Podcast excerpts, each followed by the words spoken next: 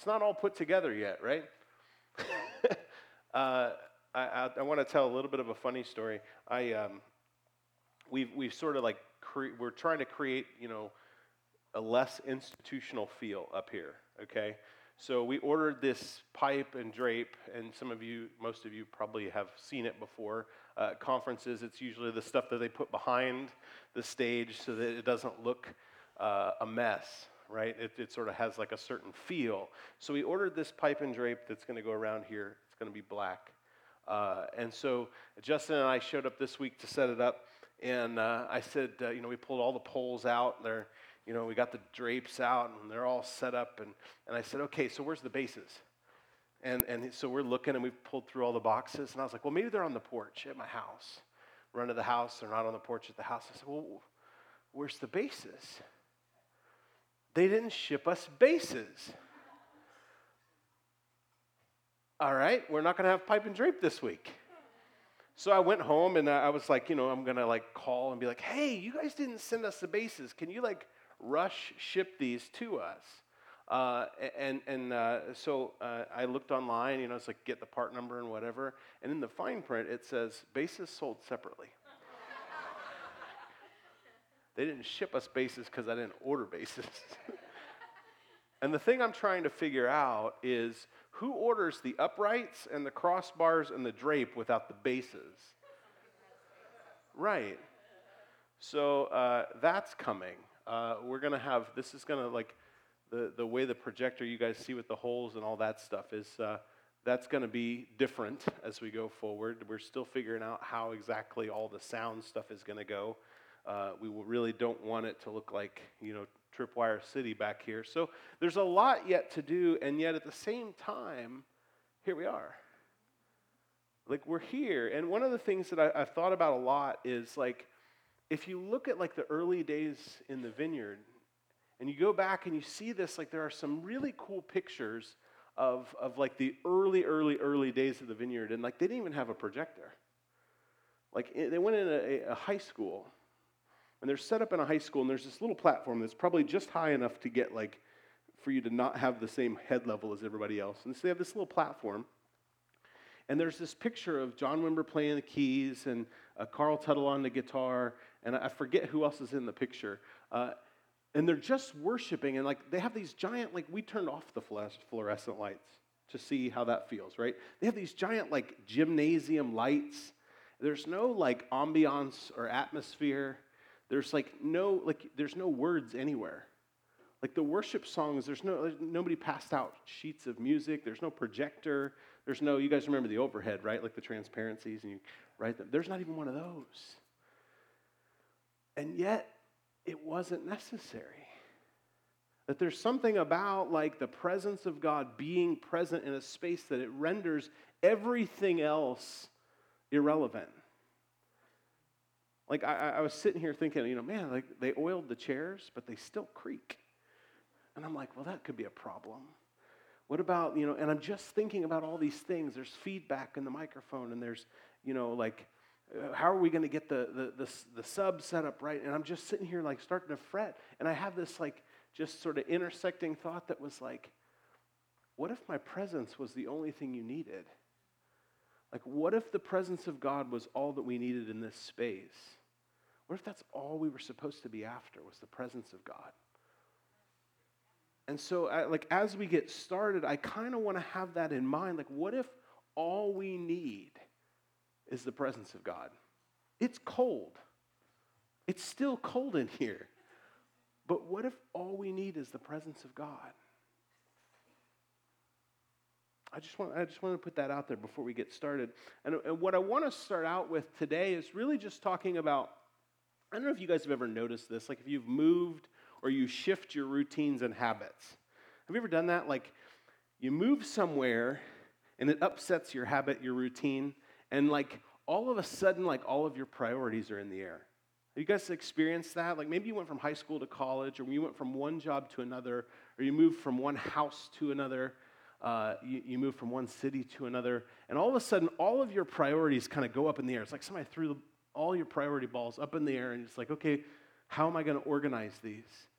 And I, I, uh, I remember this when we moved from Columbus. I had a, a you know, a fairly consistent routine um, devotional practice, right? I, I like, I, I would have the same time and the same place, the same location in my house.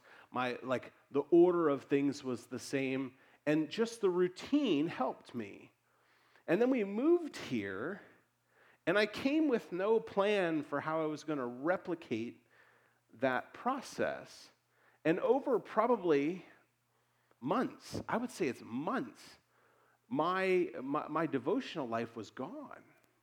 And I just felt like I was like dying on the vine, right? Like I'm sort of like, no pun intended, I'm dying on the vine. Um, but I'm in this place of like, I just feel so dry and so alone and so lost. And I realized that when all my priority balls got thrown up into the air, I didn't really catch them and organize them again. And that like that that has like a long-term lasting impact on how you follow Jesus. And I think the same is true. You guys can probably identify that, but I think the same is true for us here. That here we've moved into this new place. Everything is a mess. It's cold. I'm still cold. I should wear long sleeves from now on. I should just wear long sleeves. It's cold.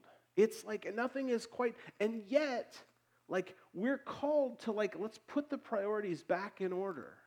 So, like, I'm not going to go off on this long new teaching today. What I think we ought to do before we move forward is let's put the priorities back in order in the right place. You know, we unpack them from the boxes that we put them in, and let's put them in the right place. You know, there's a lot of new things. Like, we changed the name of the next steps table. And Justin is exactly right. It was not a spiritual thought of like, let's call it the information table. It's more spiritual. It was like, hey, we have this graphic for a banner and it says information instead of next steps. Let's just call it that. You know, there's like banners outside. Like you're gonna, you have to find a new place to park. Like you, some of you, like you carved out your spot on 11th, 11th Avenue, didn't you? Like you knew which one was yours. Like I, it's funny. We had a parking garage for three and a half years, and most of you didn't park in it, which makes no sense to me, but that's okay. Um, but there's a lot. Yeah, see, there's a, there's a lot of new things, right? Like you're trying to figure out the new things. Now here we are, and we're trying to figure out the new things, and yet at the same time, we are unchanged at our core. We're not a different people. This is not a different church. We are the same people in a new place. And so I want to take a minute and I want to come back to what are our priorities? We don't have it on the wall anymore, but we actually have a mission that we would be a community where all people can encounter Jesus, experience reconciliation to God and each other, and be empowered by the Holy Spirit to release the kingdom of God. That's that's the mission we're on. That first and foremost, we want people to meet Jesus in this church. When I think about our neighborhood, first and foremost, I want everybody in every house to meet Jesus. I'm going to tell you, like, yeah, the past two days I went to this thing, uh, it's called Faith Walking, uh, and you guys will probably hear more about it if you haven't heard of it before. Um, but I was reminded again while I was at Faith Walking of just how, like, Jesus loves to meet you, like, just loves to interact with you. And when you put yourself in a place like faith walking is designed really to um, go back and understand your first formations and how that causes you to live your life now. Uh, that's a really, really short, probably really bad synopsis of what it is. But essentially, it's sort of going, okay, how was I formed as a kid, and how do I live my life out of that? And what does that look like as far as following Jesus? So I, am going through this whole two day thing, and it's uh, I get near the end of the second day, and I'm just sort of like stirred up, and I just realize inside of who I am that there are like broken places still. I've been following Jesus for 16 years. There's still broken places, and so I'm you know I've you know, going through this thing and I'm really stirred up and I'm aware of my brokenness, and yet Jesus so loves to meet you in your brokenness. That as I put these things before Jesus and I say, Here, here's this mess, He just loves to put you back together. That's what I want for this neighborhood. That, that, that first and foremost in this neighborhood, that each and every person here would meet Jesus, and he so wants to meet them. That has not changed. That has not changed. That's still who we are. That we want to be people who see other people reconciled to God. What does that mean? Well, it means that the relationship between you and God is made right again, which happens through meeting Jesus, right? That's not like a different thing. And then that we would be a place, we would be a people who train people and lead people in encounter with the Holy Spirit such that they would be able to further the rule and reign of God. That's the, the releasing of the kingdom of God. That in this neighborhood, God's rule and reign would come to bear.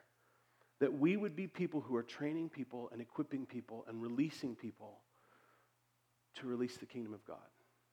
That has not changed about who we are. We're here in a new place, and yet we're still on the same mission in a new location. I think about our, uh, our, our values. Some of you know, you know, if you haven't been to the Welcome to the Vineyard class, we're going to have one in May. Um, but we talk about our values, like that first and foremost, we are worshipers of God. That has not changed. That we take this time and we, and we intentionally engage in worship of God. And here's the cool part that, you know, one of the things I loved about this space, and I said it at the beginning, is like, this is worship of God. This art is worship of God. There are people who want to dance to worship God, and there's space in here to do that. I mean, maybe, I mean, some of you are like, you know, you need a whole, a whole floor, like, but there's like space to worship God, that we, that we want to be people who worship God. The second thing is that we're a community, that, that we are primarily a community. We're not a, a, a, place. I said this three and a half years ago when we first started having services, and there's like four people in this room that were in that room. So I can say it again, and it sounds like it was new. Um, but God forbid this ever be a place you go, that the vineyard would be a place you go rather than a family you belong to. I can't imagine anything more tragic than being a location. And the, the beautiful thing, if there is a beautiful thing about us not owning this place 24 hours a day, is you can't call this the church. This is a former school that on Sunday mornings we come together in. This is not the church. The vineyard is not a place you go, the vineyard is a community that you belong to. I want that to always be true of who we are. I think the day that we become a place people go instead of a family that we belong to, we're immediately irrelevant. If this becomes a destination instead of a family to belong to, we should close the doors. Sell all this stuff, give the money away to somebody that wants to be relevant in their community. God forbid that ever happen to us, that we would ever be a place that you go rather than a community you belong to. And I think that there's a lot to that. It means that we actually care about each other, that we actually get to know each other, that we actually look out for each other, that we go, hey, man, you don't seem like you're doing okay. Are you okay? And that we actually care about the response. That's who we are. Third thing is that we would be people who move uh, uh and live life in, in authenticity.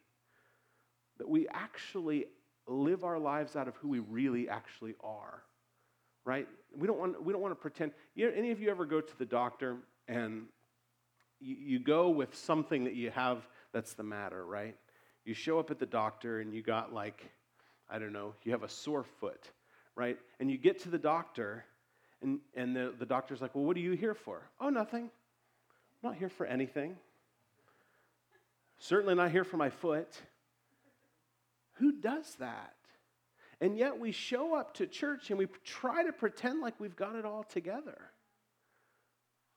Friends, that's not going to make any difference in the world at all. I want to be somebody that makes a difference in the world, don't you? That we would be people who, who show up with who we actually are, warts and all. You know, the thing I loved about faith walking the past couple days is like just how honest it calls you to be about who you are. There's this section, it really messed me up, okay? There's this section where they talk about you, you spend time with God in solitude. and you write down the characteristics of your public self. All right. And then you write down the characteristics of your private self. This is like, you know, your close family knows these parts of you. And then you write down the characteristics of your secret self. And we all, I mean, I'm thinking as I say that, you probably are going, oh, yeah, I got, there are things about my secret self that nobody knows, and that's probably why I've kept it a secret. Uh, but people don't actually know who I am. I realized as I did this, this exercise of public, private, and secret self, that I'm a, a scared little boy a lot of times. It feels like okay to say to you that I live a lot of my life like afraid of rejection. I live a lot of my life feeling lonely. And yet I don't live my like I don't broadcast that, right? The way I actually live my life is I'm happy, things are good, and I've got lots of friends, and nobody ever rejects me. And yet I've lived a lot of my life out of this secret self that's lonely and scared. I want this to be a place where we can be honest about who we are. I think that's who God calls us to be. And it's not so that we can like sort of be a pity party, but it's because I believe God intends to change us. I don't think we're supposed to stay that way. But the only way that happens is we say, here's what I'm hurting with. Would you pray for me? Would you care for me? Here's what I'm hurting with. Here's what's wounded me. And Jesus loves to meet you in that. Jesus loves to meet you in that. We need to be an authentic people. And of course, if we're going to do that, we need to be people who move with compassion. Right? We need to be a compassionate people. The, the biblical term for compassion is like, it's this like word that describes your guts. It's like moved in your guts. It's compassion is like moved from your intestines towards somebody. You know, like that, that feeling you get whenever you see something that's so traumatic and you feel so much for them that you, so you get like a knot in your stomach. Have you ever felt that way for somebody? And that you care so much for the, the thing that they're experiencing, that we need to be a people who move in compassion toward people. And you can't fake that, right? You can't make that up. You, you, people can see that a mile away, right? Oh man, I feel for you, brother. No, you don't. Yeah, you know, God be with you, brother. Like, how about you be with me? How about we be people who move with, to, to, into with compassion other people? The only way we get that is encounter with Jesus. You can't make up compassion. It's, you can't fake it. And the last thing that, that, that of our values is that we would be focused on discipleship. You know, it was go and make disciples, not go and make converts, not go and make church attenders. It's go and make people who follow Jesus and just with reckless abandon.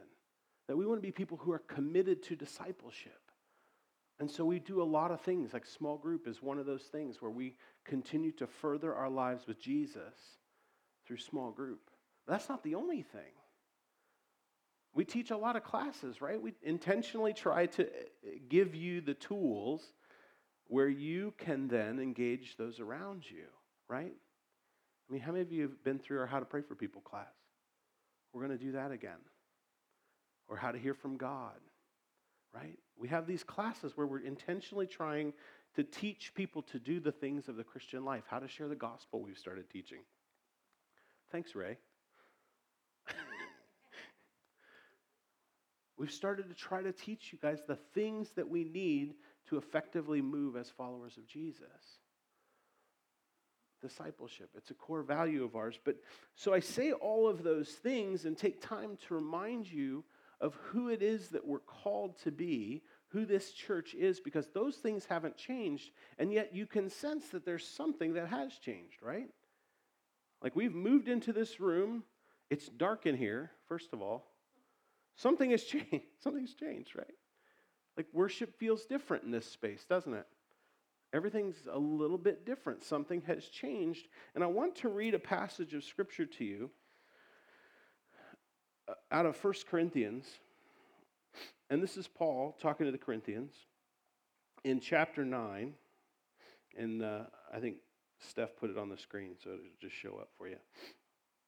Oh, oh, by the way, we still have Bibles, in case you're wondering. They're just now up here next to me, which makes it a little less comfortable to come get one. we'll fix that.